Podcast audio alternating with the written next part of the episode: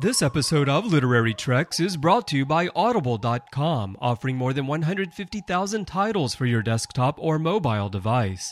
To get a free audiobook of your choice, visit audibletrial.com slash trekfm. Also, help us keep Star Trek discussion coming to you each day by becoming a Trek FM patron through Patreon. Get access to exclusive content and become part of the team. You'll find all the details at patreon.com slash trekfm. That's P-A-T-R-E-O-N dot com slash trekfm. Hey everyone, I'm Rod Roddenberry, and you're listening to Trek FM.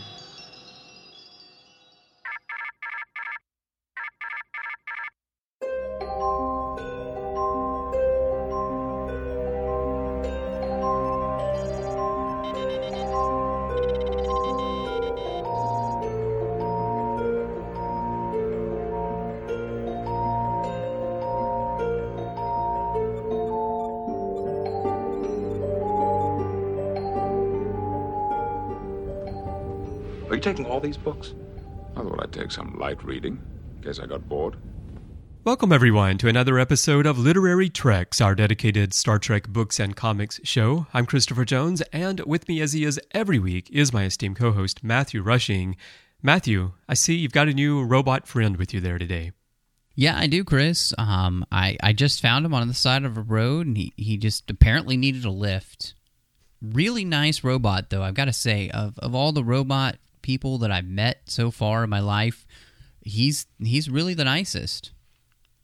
Yeah, he seems very, very friendly and very devoted, much like the robot that we're going to talk about in the John Byrne photo comic today. Yeah, it uh, maybe a little bit too devoted. I feel like he could stop stroking my hair and I'd be okay. but uh, you know, what what are you gonna do? I mean, he did get me this glass of water. Um, he he said he was gonna bake some cookies later. So you know, Oh, wow. yeah, All right. Well, let's go ahead. You know, we don't have any news today per se, so we're going to be. It's the John Byrne Show. That's right. Welcome, folks, the John Byrne Variety Hour. Today, we've got a lot of different things for you. First, we got a little TOS, and then we got a little TOS. Um, but the two completely different comic styles. I mean, we've got the photo comic we're going to finally talk about now that you can see it, Chris, which, Yes. again, that's awesome that uh, you're able to read again and, and, and see the, the 3D nature of the photo comic now. Yes. Uh, and uh, and then of course we're going to be talking about uh, in the main feature the Romulan Schism comic that he did uh, years ago, and uh, you know it'll be fun. I think uh, we've Right. And that's a follow up to the ones that we did maybe a month or two ago, The Hollow Crown. yes, It's yes. the conclusion of that story. So, well, let's go ahead and get into the photo comic here. This is number three Cry Vengeance! Apparently, they couldn't finish that. You know, they couldn't get the rights for and let slip the Dogs of War. So it's just Cry Vengeance. right yeah so th- this was you know i i looked at the cover and i saw what looked like an asteroid although we find out as we go along that that's actually an alien's head and then you see a robot in the bottom corner you've got the doomsday machine you've got the spacesuits like we saw especially in the tholian web i wasn't really expecting this to be two separate stories in here, but we actually do have two stories to talk about.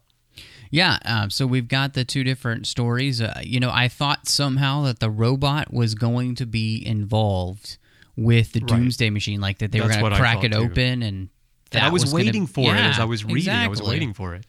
So, um, but I, you know, I, I actually really liked that in the end, it, throughout the the whole first story, is we really kind of keep the the Doomsday Machine itself, a you know, like a secret. We don't go inside it or anything. It's still very much a mystery. We find out where it's from and all that.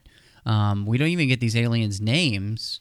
It, it's just it's from a very far galaxy, and I uh, call them the biggins the biggins oh, because okay. they're really big, apparently. They are really big, actually. That was really funny that he basically they land on their desk, Right. like they beam in and they're like on the desk, and they, they you see look. this this ship out there, and they're like, apparently this is a one man ship. Yeah, it it literally is like I have these little mini mates of the, the Yeah, the- exactly. you know, and and Yeah. that's that's what the crew it looks like compared to this alien. So Exactly.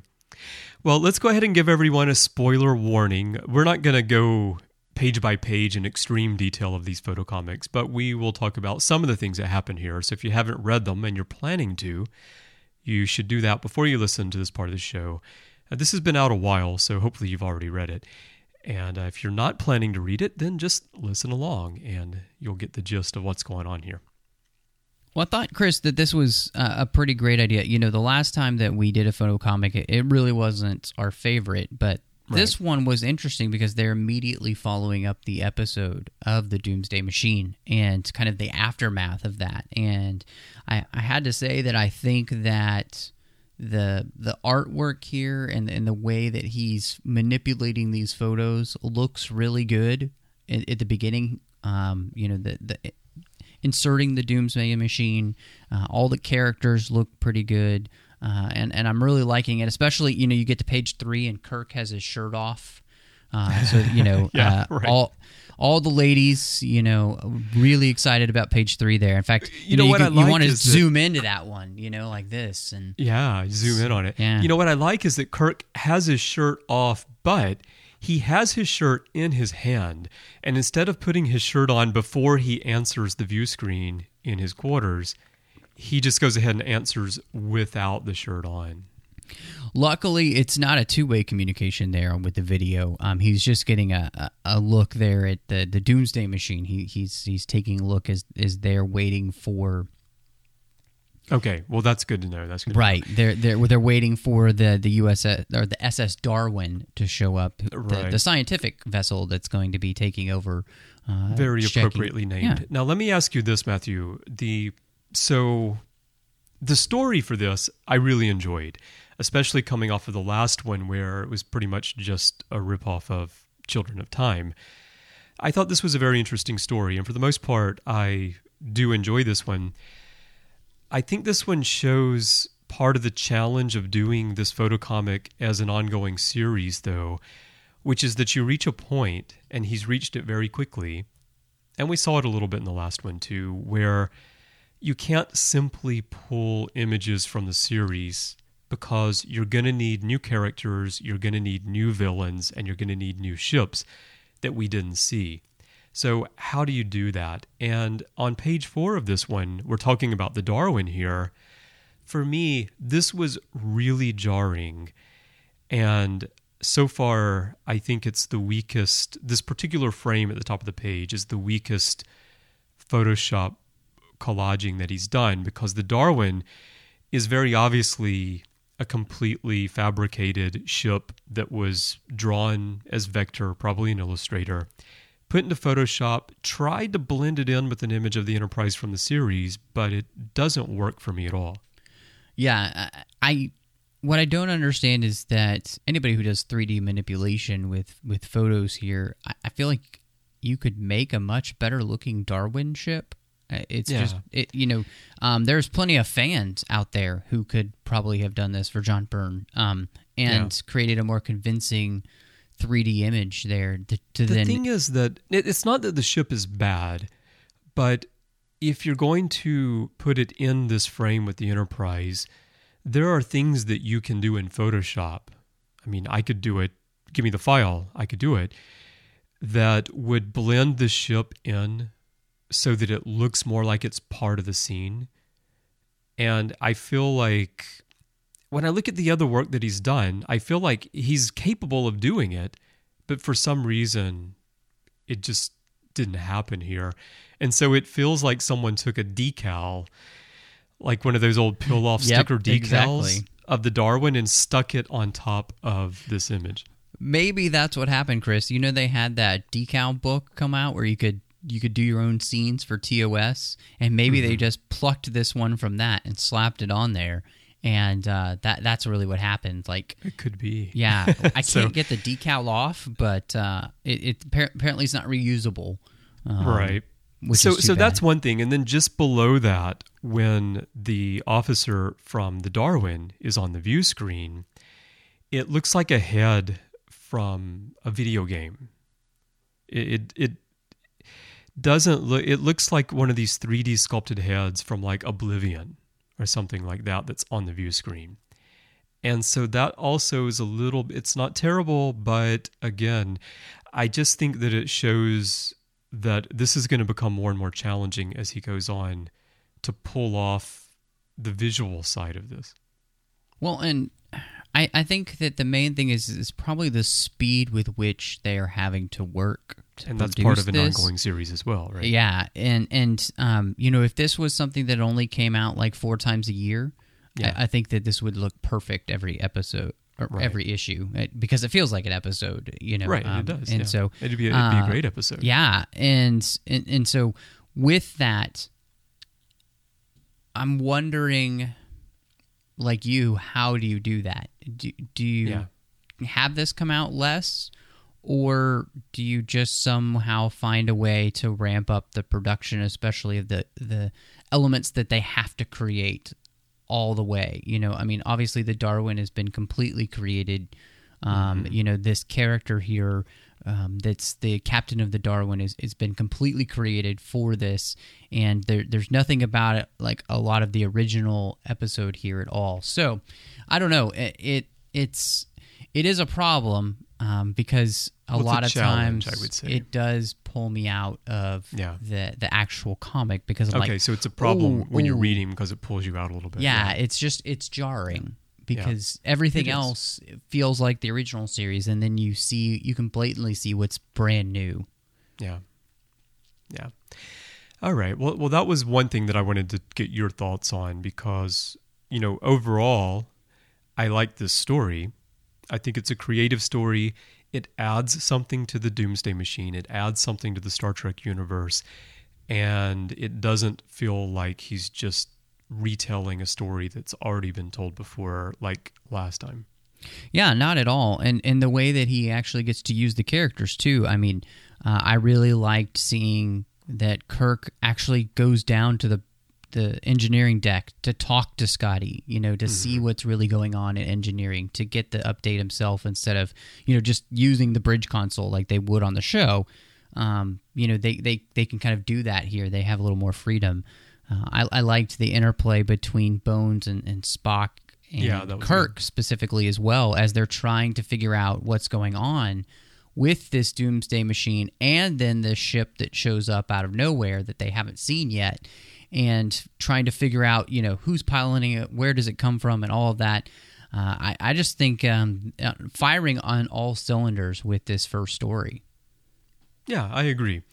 And it was interesting to see the alien as we get towards the end because this I mean, again, like the captain or the officer, is she the captain? I have to go back and reread it, but the officer from the Darwin, who I said looked like a character from Oblivion, mm-hmm. the alien is a little bit more convincing. And I was I was zooming in, I was really trying to figure out like how did he create this alien because so much of this work is being done in Photoshop. And I look at the head of the alien, for example, and I'm thinking about the tools in Photoshop and, and how you create things. And if he primarily created this alien by using patterns in Photoshop and you know stamping and cloning and such, then it's really pretty cool. It's it's a it's an interesting job that he did here, even though it's the kind of alien that I feel like we probably wouldn't have seen on the original series. Maybe it's a little bit too detailed. It, reminded me actually a little bit of Species eight four seven two. Yeah, it, it kind of has the feeling of, of a few different types of aliens uh, from Star Trek, kind of all put together, and and, Yeah. and maybe that's what he did is that he just um, cut up pieces of different aliens from from uh, all sorts of places from the Star Trek lore and kind of put them together. That that feels like maybe what he did.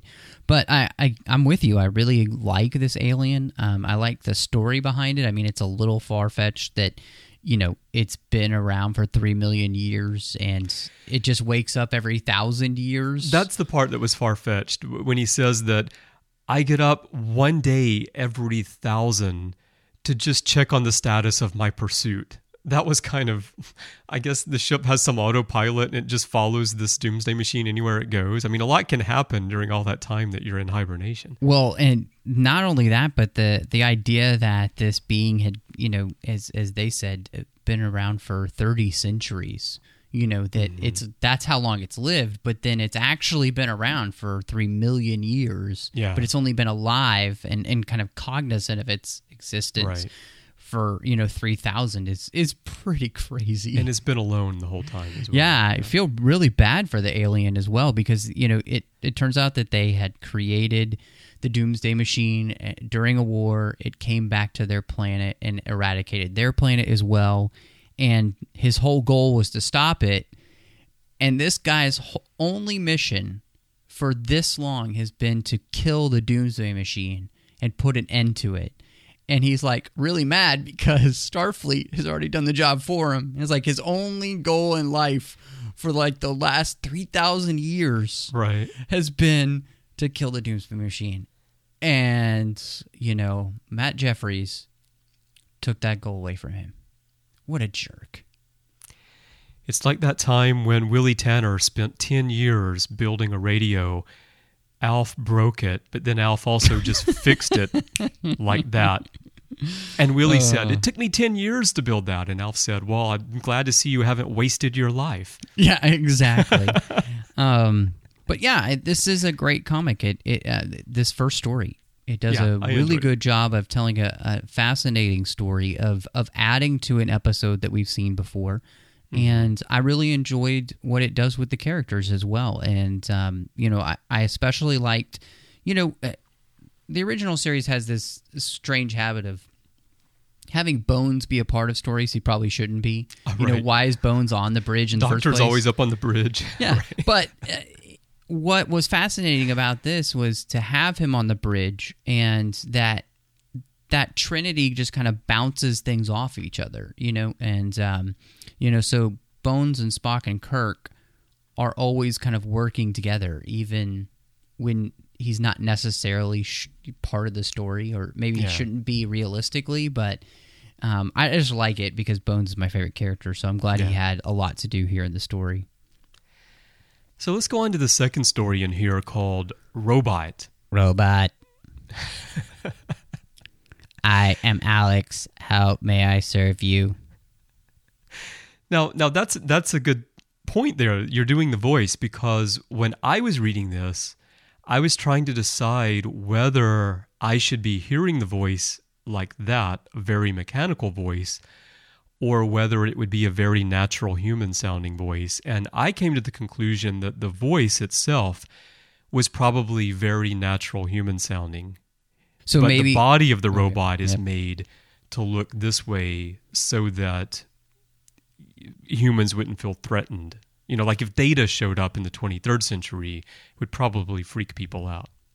yeah, um, that or, or I just figured maybe he sounded like C-3PO, so kind of like a, a prissy British butler, you know.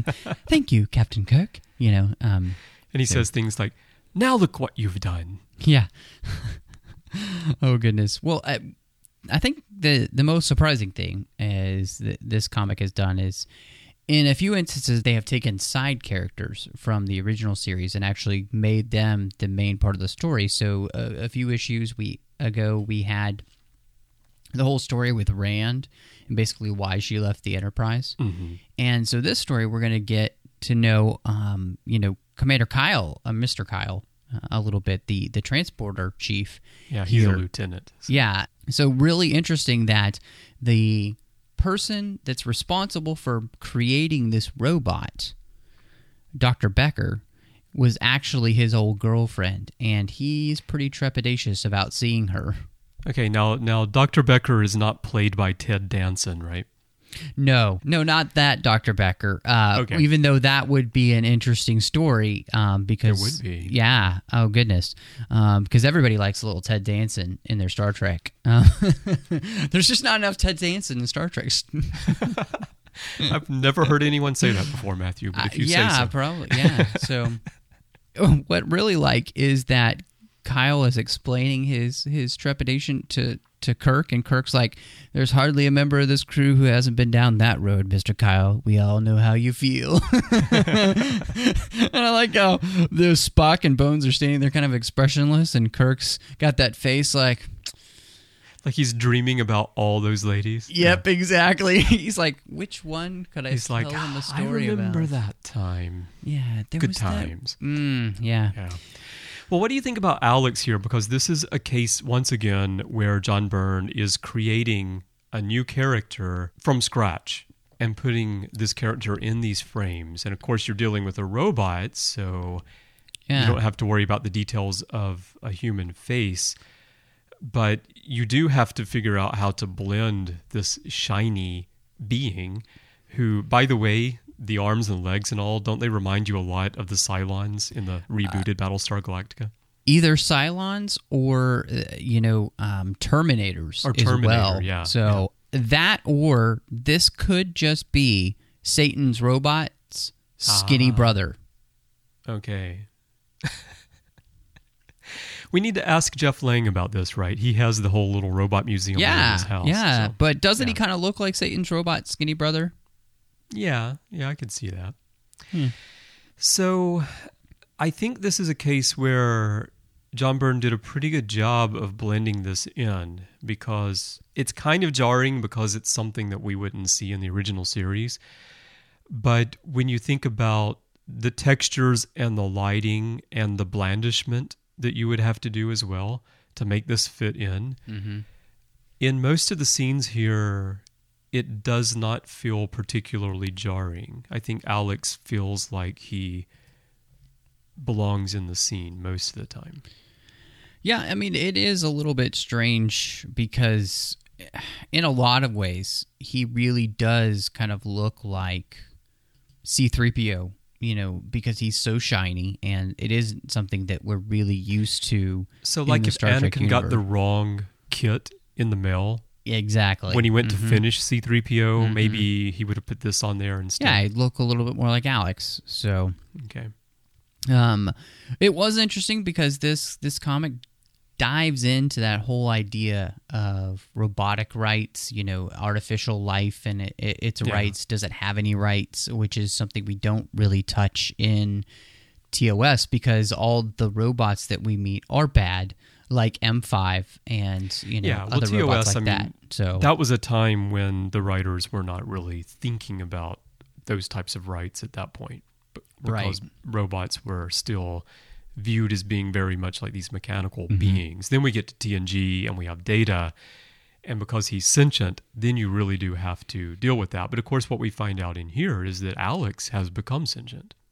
Yeah, in many ways he has. Uh, you know, he has exceeded his programming. I do not know if I'd call him sentient, but yes, he's definitely taken on a life of his own. He has an artificial his- intelligence. yes, from know, his He's not simply yes. programmed. Yeah. Right. Um, which was very interesting. I, I- liked too in this this story you can see that Kirk is is quite different and handles this quite differently than somebody like Picard who's more Oh, used yeah. to dealing with these kind of robots.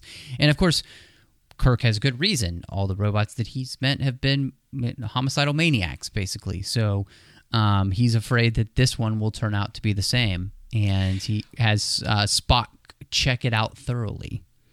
Yeah. Well, let me ask you this now. The the ending of this redeemed the story a little bit for me, but I felt like the setup of the story was very transparent about what was going to happen because we have Kyle. We need to have a love interest in order to make this whole story with the robot work. And they can't make it be a love interest for Kirk or Spock or McCoy because fans would really, really question that. Like, well, why have we never heard of this person before? Well, you can do it with Kyle, but then that always feels sort of fabricated to me, like on Enterprise in Demons and Terra Prime, where we find out that Travis has this ex girlfriend who's working for the news service, and she shows up suddenly they can't make it a love interest. I mean, well, they could, but they didn't want to make it a love interest for Archer or Trip or someone like that. So it's Travis who really felt like a side character at that point for sure on Enterprise. And they do that here again with Kyle. I mean, have you ever sat around and wondered, like, I wonder what Kyle's past love life is like?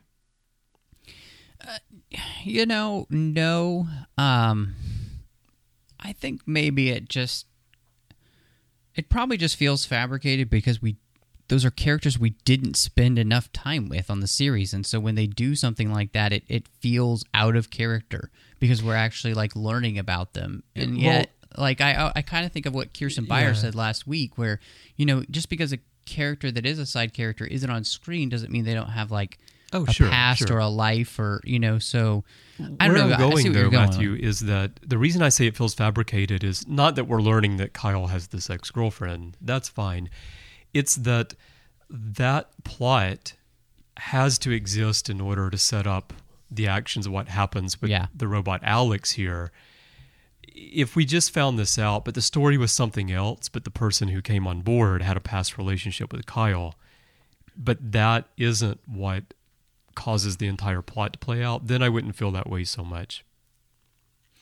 Yeah, I I understand what you're saying, and and I think it it's a it's a really valid criticism of of this kind of story, um, where you really are only bringing up a side character because you need uh, some kind of you want some kind of connection with the crew, but Right. it doesn't make sense for it to be your main characters, which you spend all the time on on the show, and so it does feel more like manufactured and just kind of fake. Well, it's because you know what the ending is, and then you have to figure out how to make that ending happen. Yeah, exactly.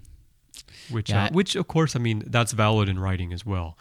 I just felt like maybe he didn't set this up as well as he could have. Although there is a twist at the end that did soften some of the criticism that I had.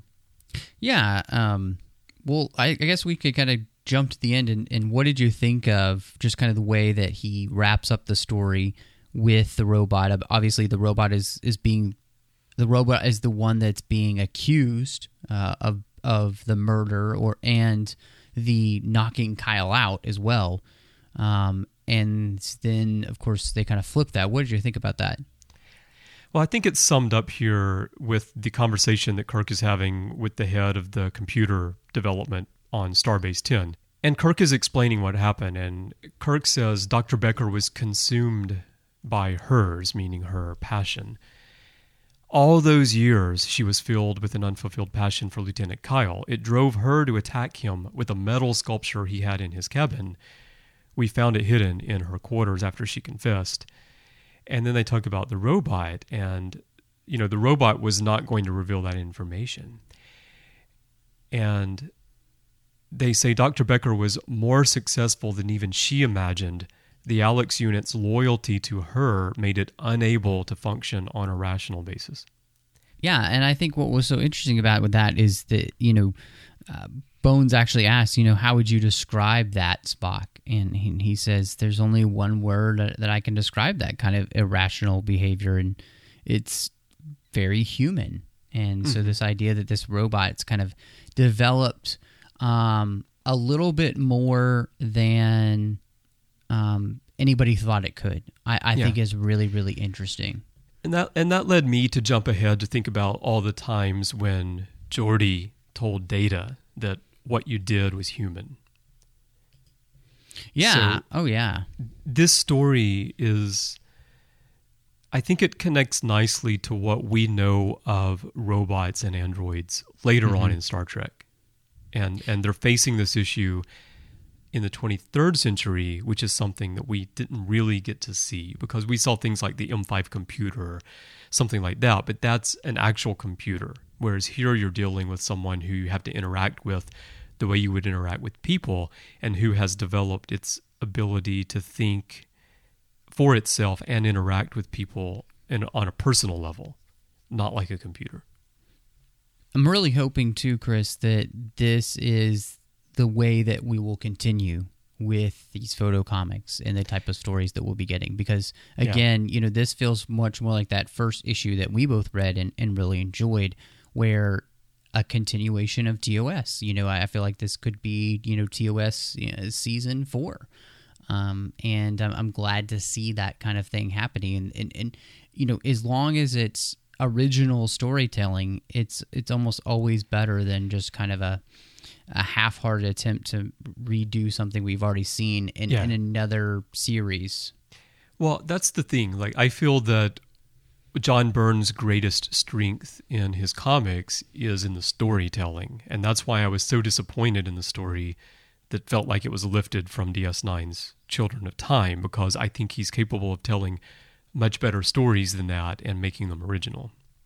Oh yeah, definitely. And and I mean, what's so interesting is is that as we'll talk in the future, you know, I think he really is kind of a, a master at weaving some very interesting stories, and you can tell he really does know his Star Trek lore, and um, that is really helpful when you're doing a comic like uh, the photo comic that he's he's doing now.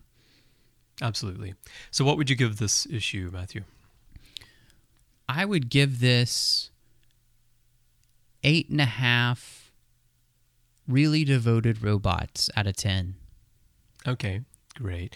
I'm going to give it eight. Hopelessly devoted to you.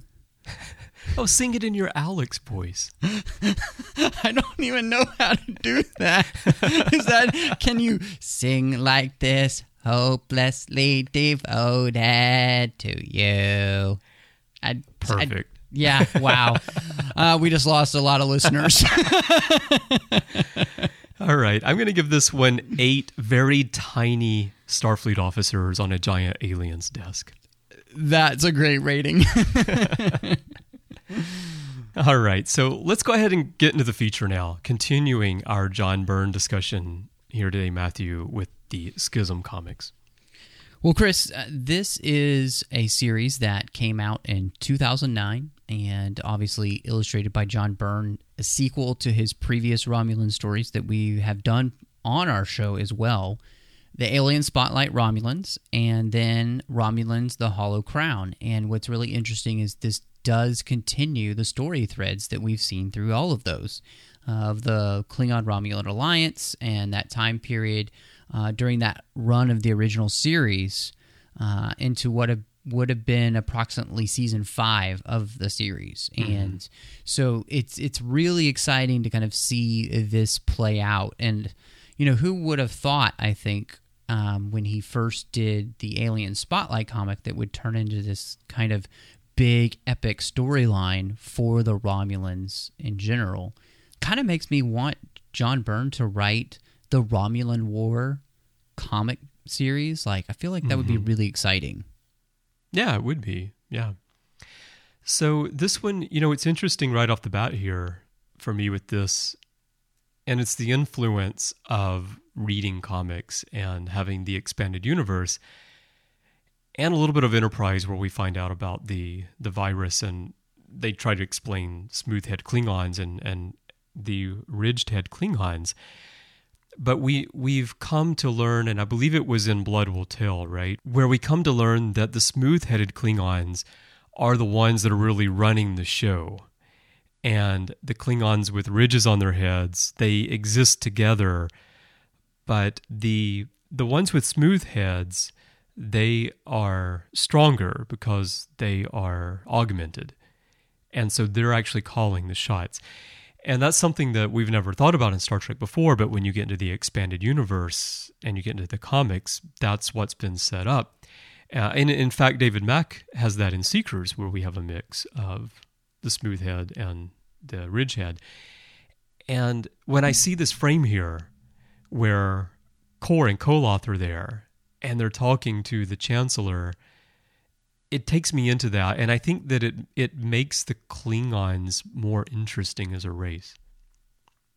Yeah, I, I think a lot of fans kind of bristled at the Understandably Enterprise so. episode. Yeah. Yeah, yeah, and at the same time um, i always thought it was really fun and interesting and in a great way to explain what had happened and still kind of leave some mystery about okay how everything else happens i mean you know Korn koloth and, and kang all end up with you know ridged heads later on in deep space nine So how that gets reversed is a whole That's- other story. That's the Uh, one bit in the whole story that's sort of hard to piece together.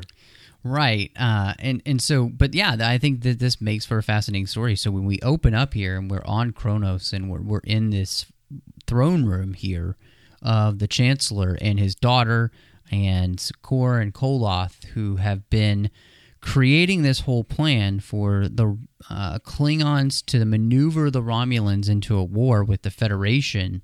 So the the Klingons aren't the one doing it because they're still afraid of the Organians.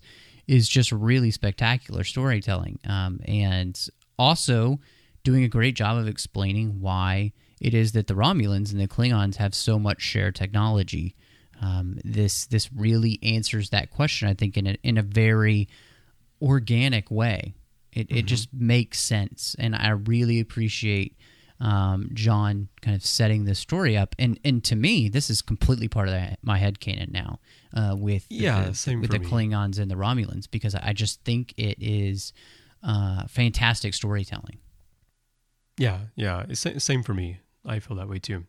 So uh, we didn't give a spoiler alert, so we should do that. We are going to talk about the comics in, in detail here.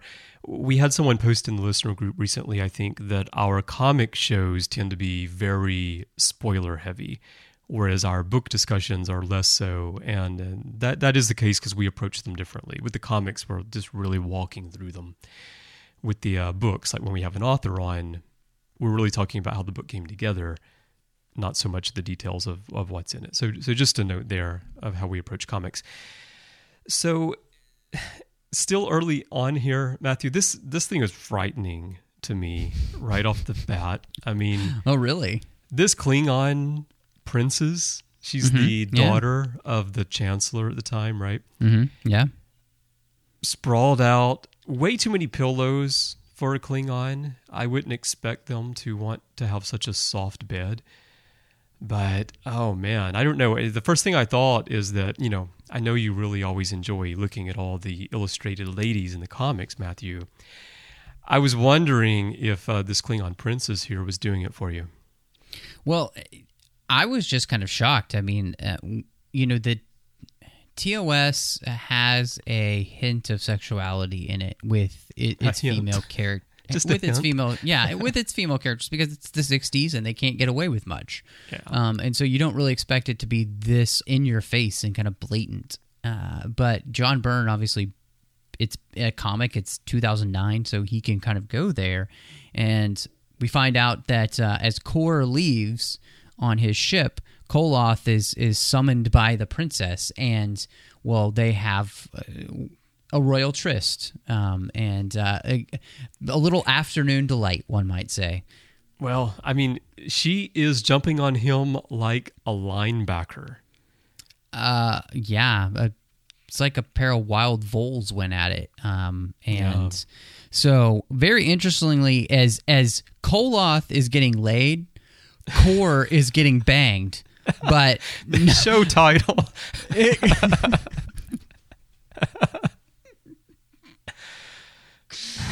because and, and not in a good way he's getting destroyed by a federation ship while his his bro is back you know at the palace getting some action um, so I really just feel Getting bad destroyed for by a Klingon princess. Let's be honest. exactly yeah i just really feel bad for uh Kor. he's really getting the the short end of the stick here I, don't know, I Um, feel kind of bad for Koloth. uh i you know I, he doesn't really seem to to need any help he, Well, he's, he's, a Klingon, so yeah you know, this is what he's dreaming about all the time. So Definitely. Um, well, and it's really interesting because you know, uh, Kor's ship is unmarked and it's taken for a Romulan ship, and so the the Klingons do attack it. And yeah, what is that? It's an unmarked ship. Do they have like a little light that they put out on the top when they want to show that they're Klingon? Is it like Yeah. an un, unmarked police car? I mean, I, I wondered that too, and and then the artwork just makes it blatantly clear. There's there's there's nothing on the paint job. You know, there's no uh, Klingon, uh, you know, Yeah, I know it's plain, icons but- or, or you- uh, so it it.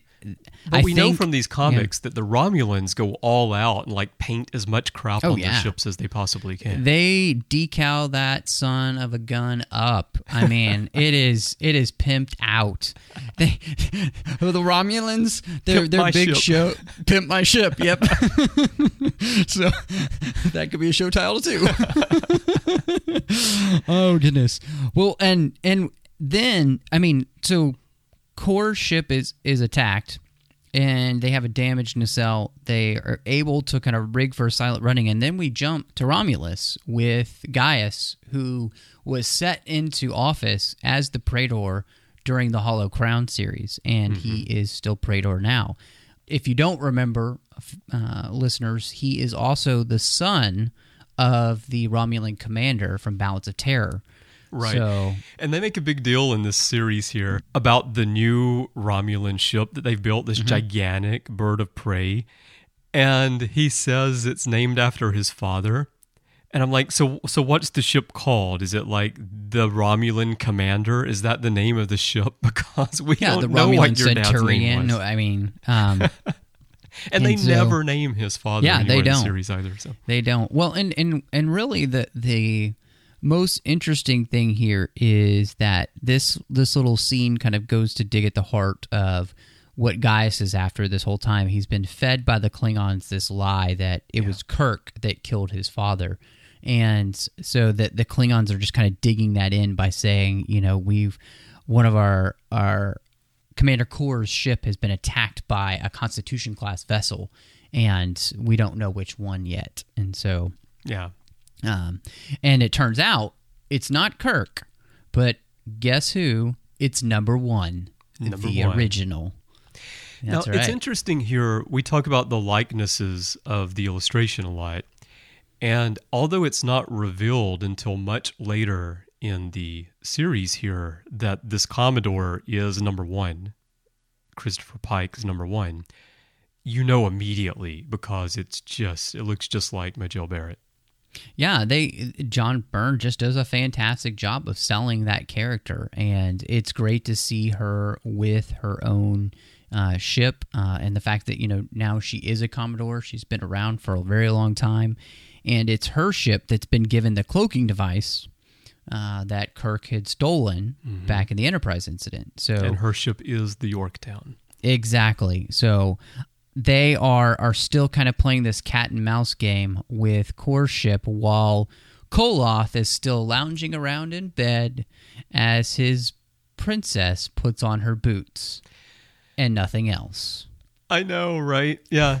She's there, strategically positioned arm, so you can't see any nipples, but otherwise a nude Klingon woman, side view, putting on knee high boots. That's what's going on here. And if you've ever wanted to see Koloth without a top from waistline up, well, that's here for you as well.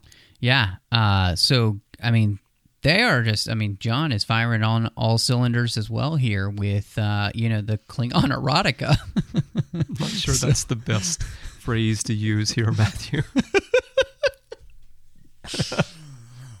It's funny. We're laughing a lot, but I do have to say, and, and I want to be in all seriousness, this is really good story. It is. Um, it, it- we are laughing at this, but I, I think what it's it's doing is is kind of uh, creating a, a very visceral storytelling style here, and and the kind of the ruthlessness of the Klingon Empire and the way that they are um, very much portrayed in that that TOS era, where they're kind of more Romulan than the Romulans are. Oh, They're, yeah, they're yeah. devious. They're always um, thinking of new strategies and new plans. Uh, and so I, I love seeing that here. John really gets that. And it turns out that uh, the princess and Koloth are actually in this together to overthrow her father to make her the chancellor. So there's a lot going on in this series. Not only does he have a plan, obviously, for domination of you know the the galaxy by having the Romulans go at the Federation, so then the Klingons can get involved and take them both out. But he also wants to rule, be the one behind ruling the Empire as well. We should also mention, Matthew, that what's going on in this overall story is that the Klingons cannot directly fight the Federation because of the Organian treaty. The Organians will not let them do it. So they're trying to circumvent that by using the Romulans and this new Praetor as pawns to basically fight a proxy war for them against the Federation. Exactly. And um, I, I think that, again, it's really fantastic storytelling to see that John knows his his TOS. He knows Oh, uh, this the storyline there, and you know, I, I guess I might not have necessarily thought of the fact that the, the Organians are still a feature. You know, say in like maybe a season five of the original series. You know, um, Well, that's even I- Mm-hmm. explained in here where the Organians themselves, when they finally appear, say, you know, we've been really lax on this. We've kind of been letting you guys do what you want. Mm-hmm. We haven't really been following up, but you've gone too far now, so we're back. Yeah, which is is really fantastic. Um, and and it leads to the reason that Kor and Koloth have come up with kind of this master plan of feeling like they can kind of manipulate the Romulans and, and get away with it because they haven't really seen a lot of evidence of the Organians really um, upholding that treaty, you know, and and, and making sure that uh, things actually pay off the way that they had had put in motion. So turns out that uh, the Romulan Praetor is uh, going to head off to that brand new ship and um, go see what's out there basically and put it to good use. Um, he he's definitely on the prowl, really for Kirk. Um, Yeah. His whole goal is is to find Kirk, which is is an interesting thing. And seeing that, um, It's a you know, very popular goal in the galaxy, Matthew. I mean, that was Khan's goal as well in the Wrath of Khan. So Yep.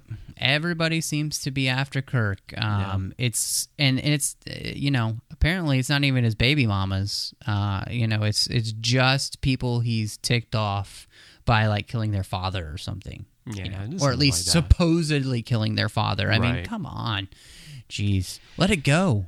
Uh, and no, I'm not going to sing Frozen. thank you.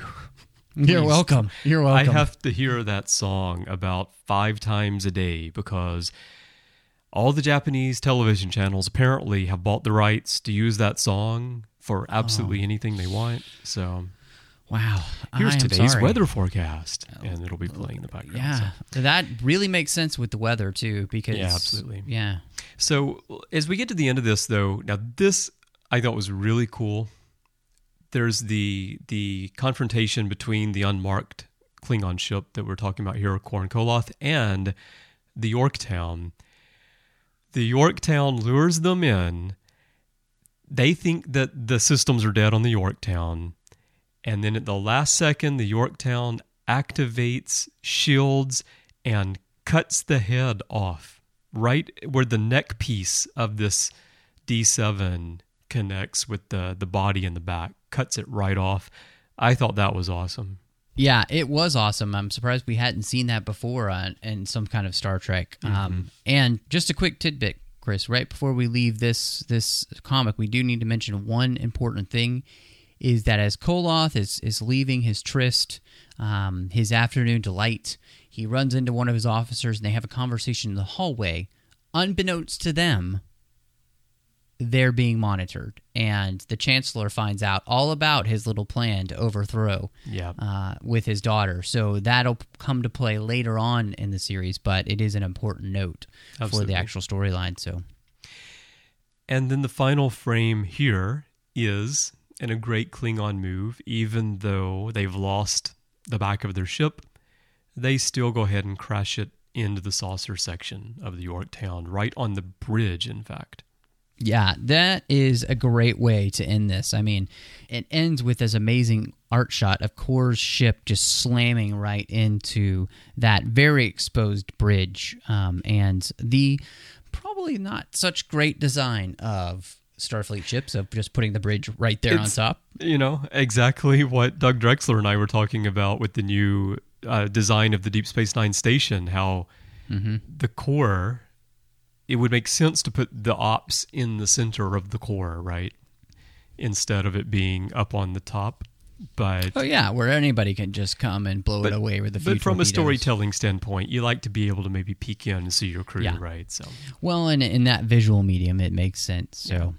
When we get to that second issue, Chris, uh, we're kind of thrown for a loop. So if you haven't read this before and you're just kind of listening to what we're talking about, this issue actually goes back in time to kind of explain how the Commodore ends up with the cloaking device in the first place. Um, and so it does this time jump, and it I think it will definitely throw you for a loop the first time you read it because you're expecting to pick up right where we left off with the Yeah. Yorktown and Cole Did- Kor ship. So Did we mention up to this point, Matthew, that the Yorktown is using the cloaking device that Kirk stole We in the. Enterprise incident? Mhm. I can't We remember if we mentioned it or not, but that's what was going on in the battle there. Mhm. Uh, th- they are cloaked. And so, yeah, so we jump back and we're here at the Federation headquarters, and Commodore number one is talking to uh, some other Commodores and Admirals here, I guess. and they are they're asking her to take possession of the cloak, install it on the Yorktown, and use it uh, there near the neutral zone to figure out what's going on with the Romulans. And she's really not happy about it. And uh, apparently, a friend of hers isn't too happy about it either, who is on the the board of of admirals or badmirals, we might say. The board of Uh, Badmirals. The, the board like of badmirals. um, I have a question, so- Matthew. In this picture here, where she's talking to the board of Badmirals, mhm. you see the flag that's sort of right in the middle of the page here. Do you think Yes. that was the inspiration for Wesley Crusher's outfit in season one of TNG?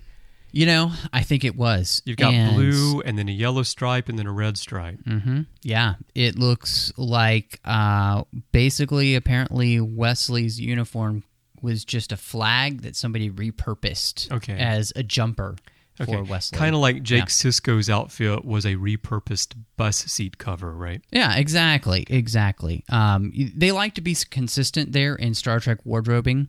So, uh, They're and, very uh, creative at the Starfleet yes, Academy School yeah, fashion. exactly. It, it's like um, you know Maria from The Sound of Music making clothes out of the drapes Okay. for the kids. I thought you were going Uh, to start singing Blondie now.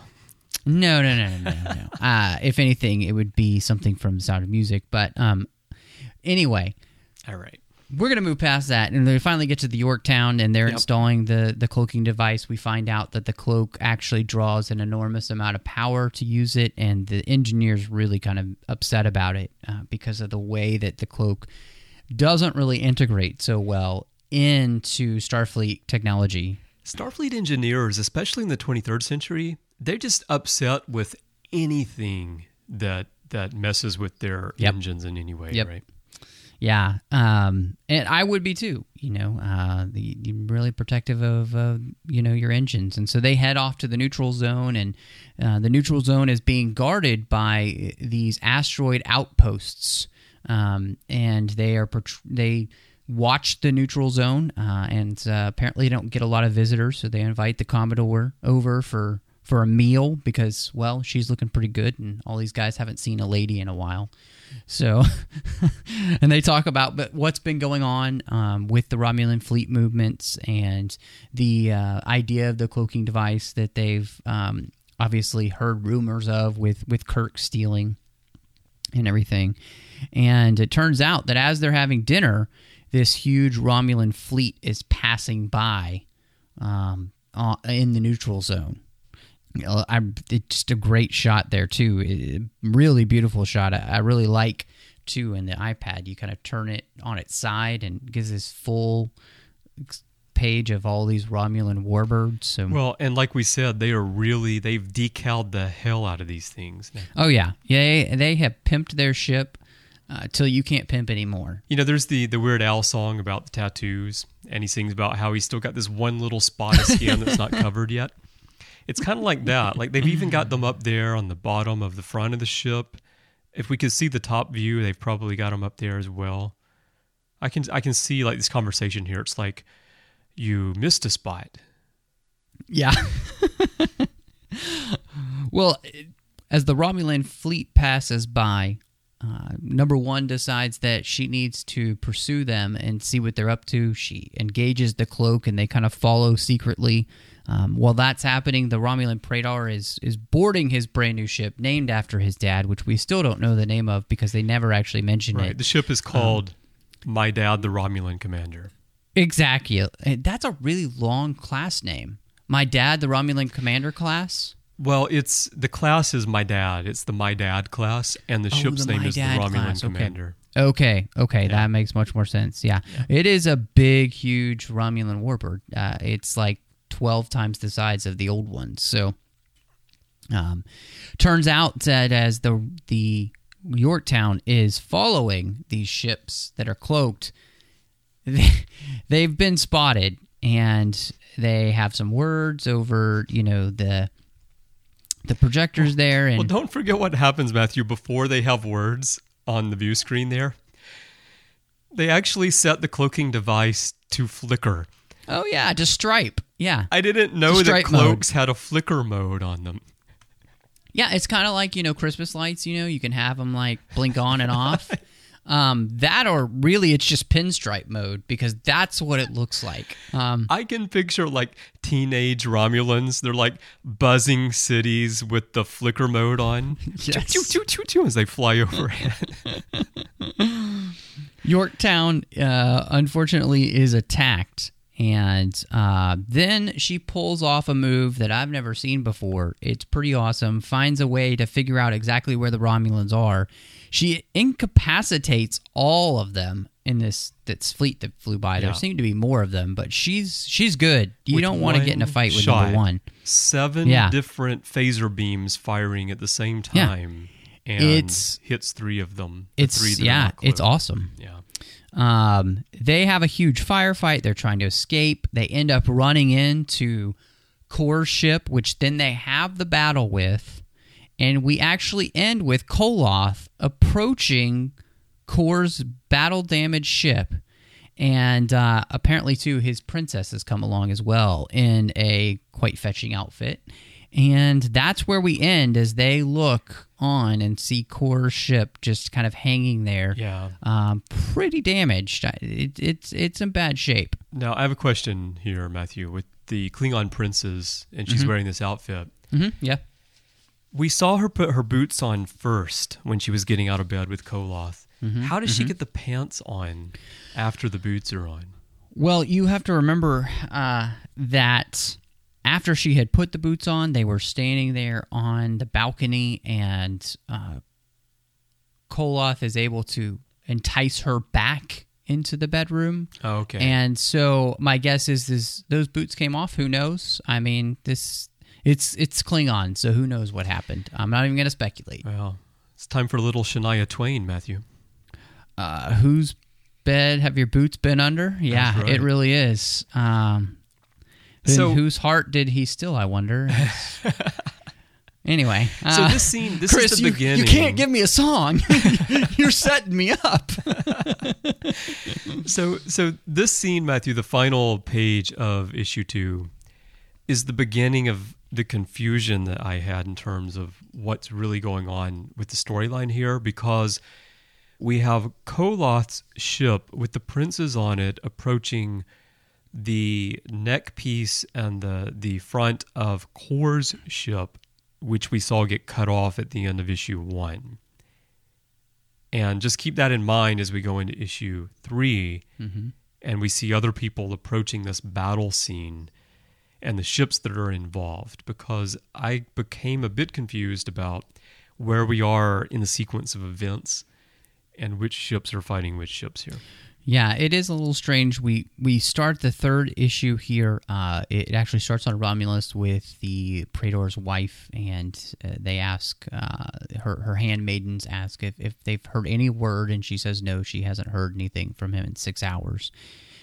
The next scene is that huge Romulan warbird, that Daddy class, Which um, we see from the bottom for the very exactly, first time. and it's it's definitely been pimped out. It's been pimped Um, out too, yeah. Really nicely done. Uh, it does and it's look got like like, you know like on a, a sports car where someone will mod it and they'll have like the Mm-hmm. gigantic double exhaust pipes coming out Oh of the yeah, back.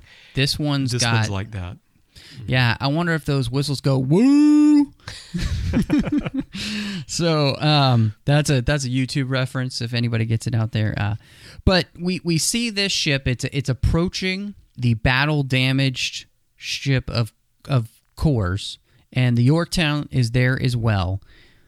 The next scene, the Praetor ship has beamed both the Starfleet crew and the Klingons crew onto the same tr- transporter pad, and everybody there is is taken prisoner by the Praetor ship. Um, the Klingons start firing, of course, and a few of them get disintegrated by the Romulans. And uh, luckily, Gaius comes in and tells everybody to stop because that's not what he wanted to have happen. He did not want bloodshed. or at least vaporization. Exactly. So, Matthew, now we move to a scene that furthers my confusion because we cut from people being vaporized, Klingon crew, Starfleet officers, the crew of the Yorktown, who have all been beamed over to the Praetor's new ship. And then on the next page, at the top, we see a conversation going on between these people. And inset into that, we see Koloth's ship approaching the husk of Kor's ship with the princes there on the bridge with him. And how is this possible when the the Praetor's bird of prey is there?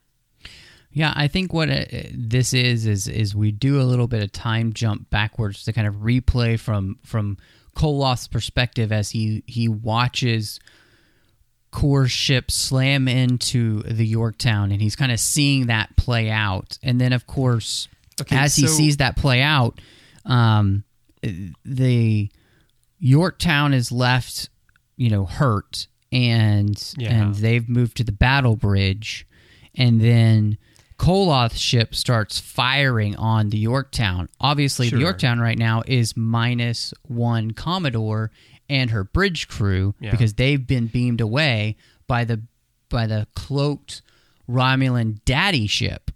Yeah, but I don't I don't think the Romulan daddy ship is cloaked. That's the thing. So I mean it, it is I- cloaked at one point, but Well, they and it- shouldn't and be able to beam everyone yeah. over if they're cloaked. And if you get yeah, if you the if yeah, I I hear you, and it so doesn't I think kind of as you explain sense. it here, now I understand what's going on. That's fine. Yeah. I think that the way that it's presented is really clunky.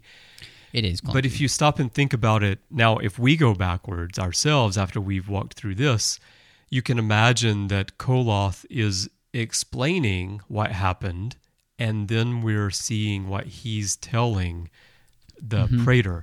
If you Mm-hmm. Yeah. look at it that way, it makes sense. The problem is that Mm-hmm. the artwork doesn't really lead you through that. Right. And then uh, what happens is if as the Yorktown is battling with Koloth's ship, the Praetor and his cloaked new daddy warbird is is just watching everything happen and he's also trying to get information out of number 1 because Yeah. she won't tell him anything. And what he's trying to get out is is where is Kirk? All right. Um, Now, before and- that, what I, I love in the artwork here, though, is that, and, and they say it looks like the Starfleet ship is trying to pull away because there's been this collision. It Mm-hmm. reminded me of Nemesis when you have the Enterprise and the Scimitar where they've rammed each Mm-hmm. Yep. other. Yep. And then they back the ship out, which was a really cool scene. It reminds me of that. Yeah, it's it's really good. Once you kind of get past where you were confused, the the artwork and, and the way that the storytelling is going is, is really fantastic here, and the and the speed just really picks up. There a lot's going on. They're trying to find the information. Uh, Gaius is the the Praetor is from uh, the Commodore. Um, they're threatening to kill one of her underlings uh, to, to to get what they want to, to to find out where Kirk is and at the same time a whole brand new fleet of Romulan warbirds shows up Yeah. and then of course they confront Koloth and his ship and it turns into an all-out war basically between all of these ships and that's when the Organians finally step in Well, no, not yet. Then three Constitution class yeah. starships show up as well. how could I forget And then Koloth starts attacking the Romulans and the Starfleet ships. and everybody starts shooting at each other. Right. And that's when the Like- Organians say, all right, this has gone far enough now. Yeah, which is is really fantastic because um, what they do is is they you know they they tell everyone like they did with um, the the original episode. They they show up everywhere. They show up, you know, on their homeworlds and and uh, on their ships as well, telling them why they're not going to let them continue this way. And they also, I thought was so interesting. They break the Praetor by, I mean, just emotionally, they break him by telling him, You have been completely duped by the Klingons, and your dad wasn't murdered. He gave himself up, uh, you know, honorably so that his ship would not be overtaken by the enemy Right. and um, I, I just think that's a really interesting thing. So he goes back and he's gone. Uh, she, his wife, ends up becoming Praetor and kicking the Klingons out for good.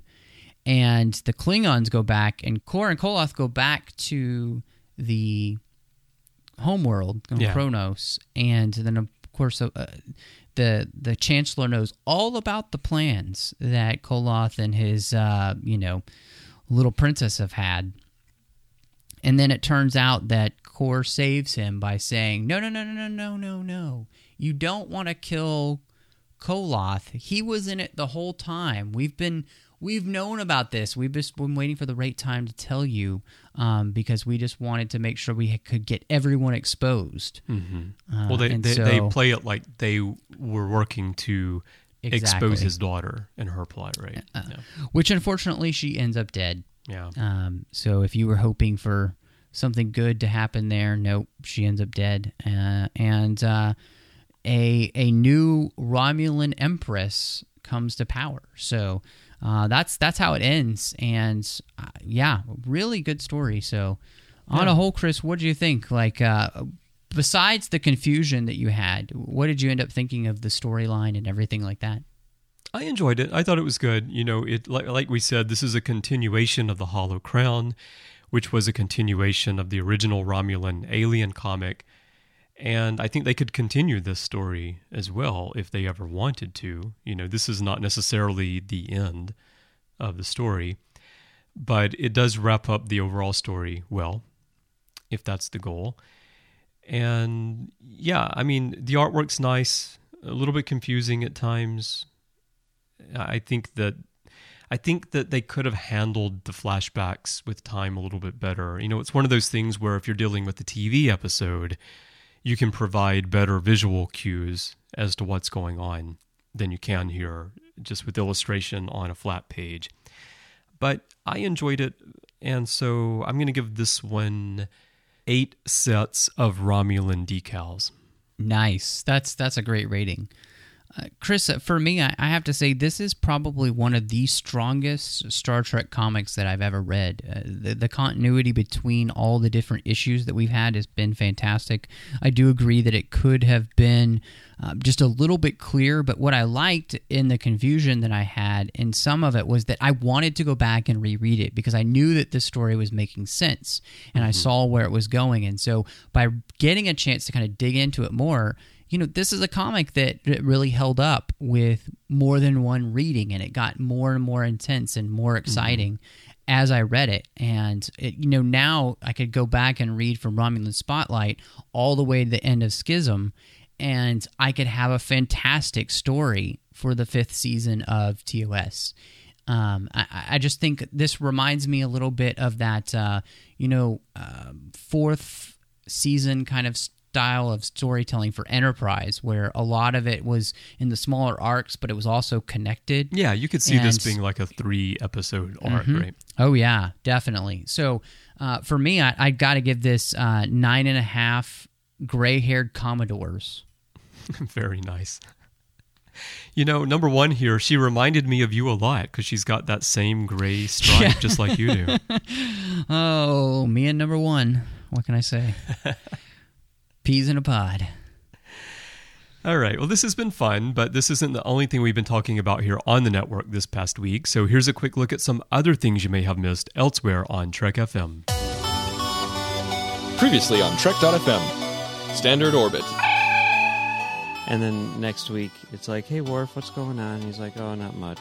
Just you know, Yeah. walking around the bridge, like like I didn't have my spine grown, you know, last week."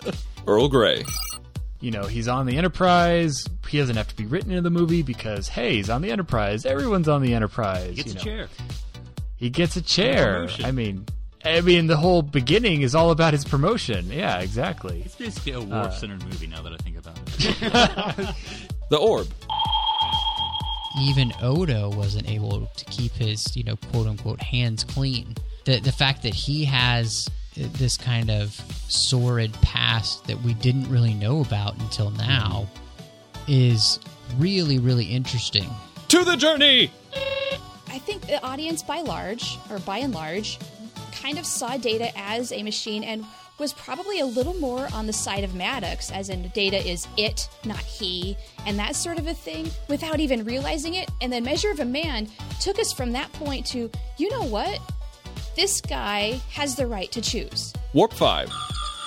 the TV viewer who doesn't know anything about that, they're probably more like the actual people of the Enterprise era, where the idea that we would have these starships that can take us into the depths of the galaxy at Warp 5, this is all new for them as well. The Ready Room. Deep Space Nine is closer to the original series than any other Star Trek show in terms of ideals and, yeah, conflict. There is conflict in the original series. Mission Log, a Roddenberry Star Trek podcast. What's interesting though is this isn't even a threat. I mean, No, and no, let no. that be your last battlefield. It was a threat that Kirk was making in, in, in this episode. Picard's just like, yeah, we don't know who's taking our ship, and nobody's allowed to have our ship, so you know, let's blow it up. Commentary Trek Stars. although there is a certain darker aspect to the story than let's say one would find in Roddenberry's version of humanity, there is also room for hope. Literary Treks. I, I- I can see that Jean Luc might have told her, you know, I was reading Janeway's logs, and can you believe that Q got married and has a son? Continuing Mission. You're watching the Man Trap, and then for no reason at all, they go into the botany. Well, I want to call it the botany bay, even though I know that's not right. The botanical, It's a, I think it's just botany room. the botany room, and there's this person's hand in a pink glove as a space Yep. plant, and you're just like, what? Melodic Treks.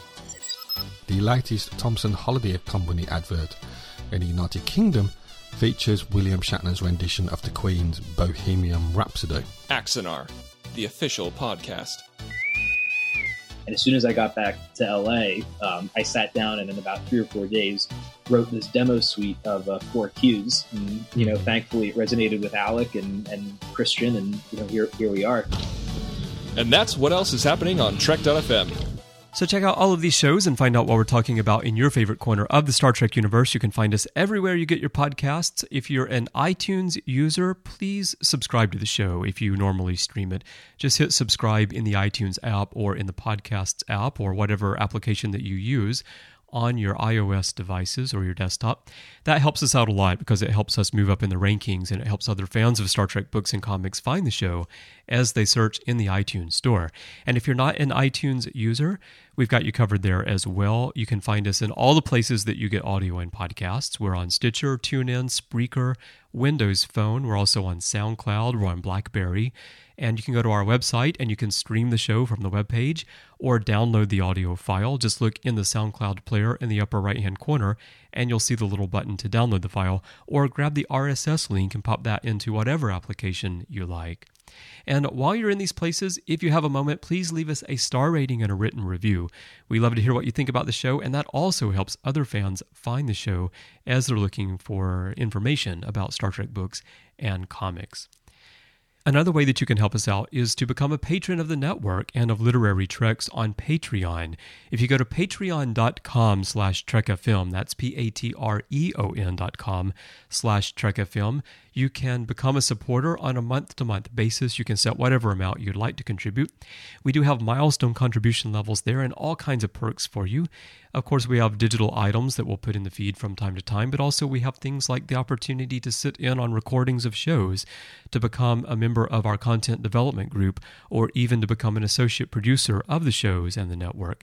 So we hope you'll check that out. We recently hit our first goal of $500 per month, which covers our hosting and distribution costs.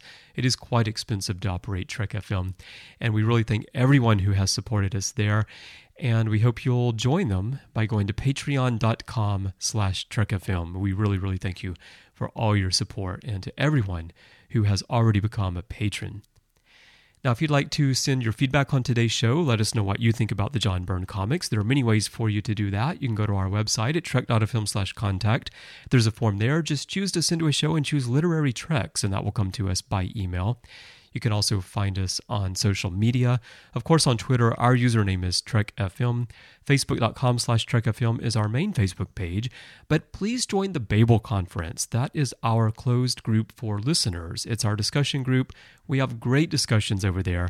And all you need to do is type the Babel Conference, B A B E L, into the search field on Facebook, or go to our website and click discussion on the menu bar. Both of those will take you right over there. Click join, and I'll let you right in. And Matthew, we have been having great discussions there about books, haven't we?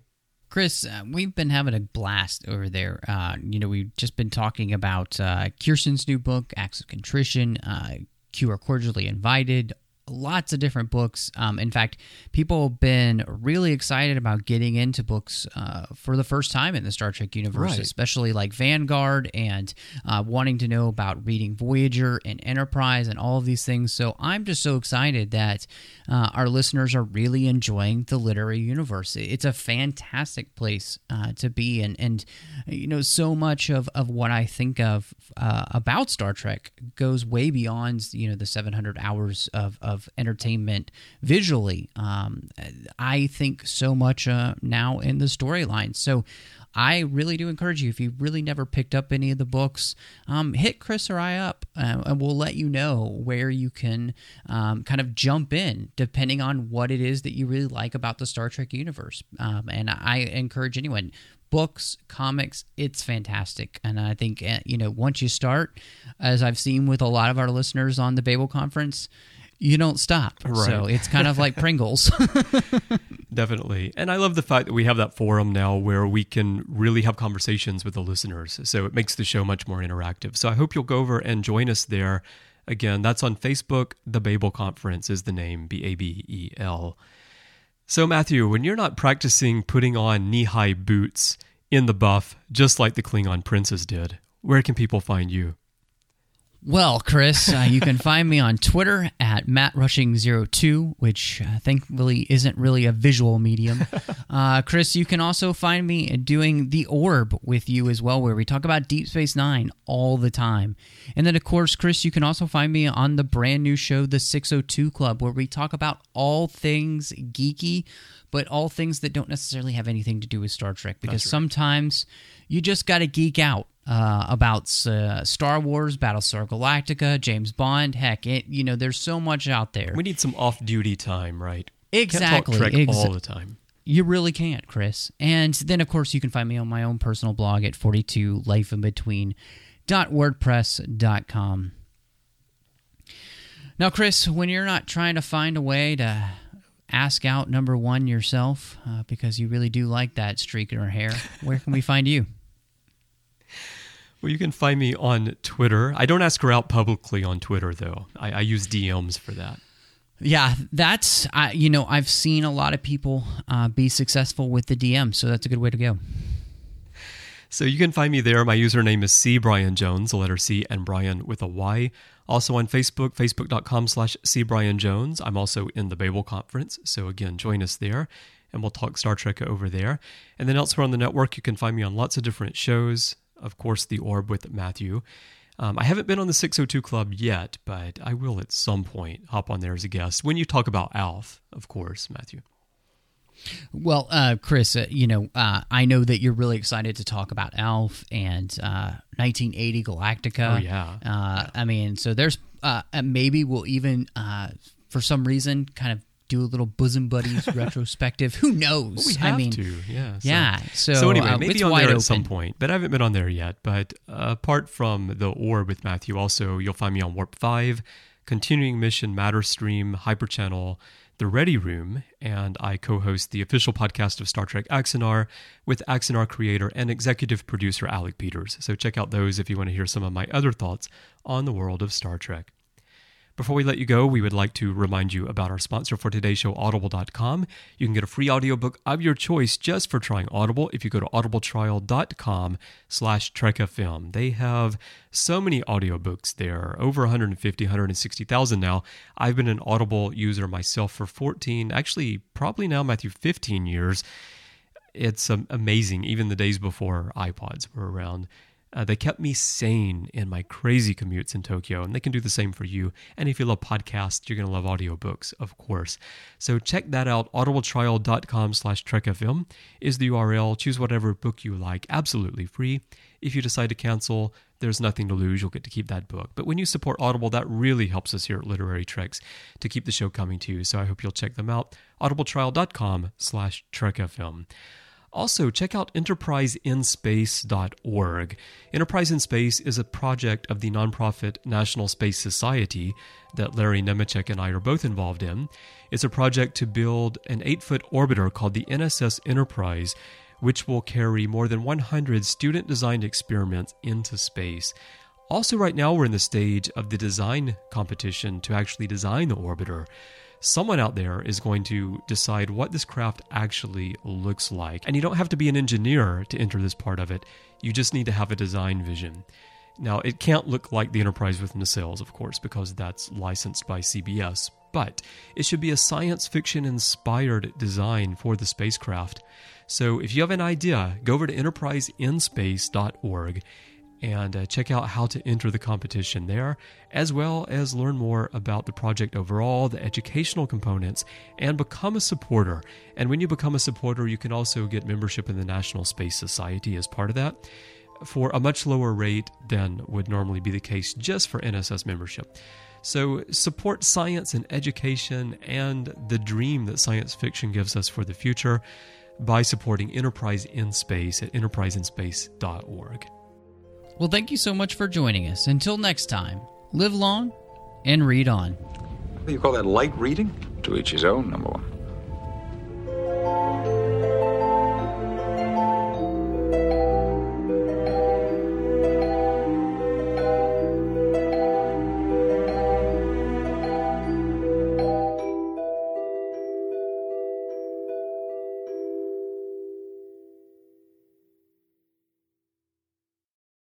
Recording, recording. Ooh, robot fancy pants. it's the new metallic collector's line by Alex. It's such a good look, you know. I mean, I, I gotta say, I'm I'm a big fan of the robotic pants. You know, I, I don't even have to like move my legs with my own muscles anymore. They're just kind of move for me. It's fantastic. They're powered. It's like a it's like a motorized bicycle. Yeah, um, and it makes your my legs. Yeah, it makes my butt look great in jeans. So it's so firm. it just looks so much better. oh goodness. Oh god.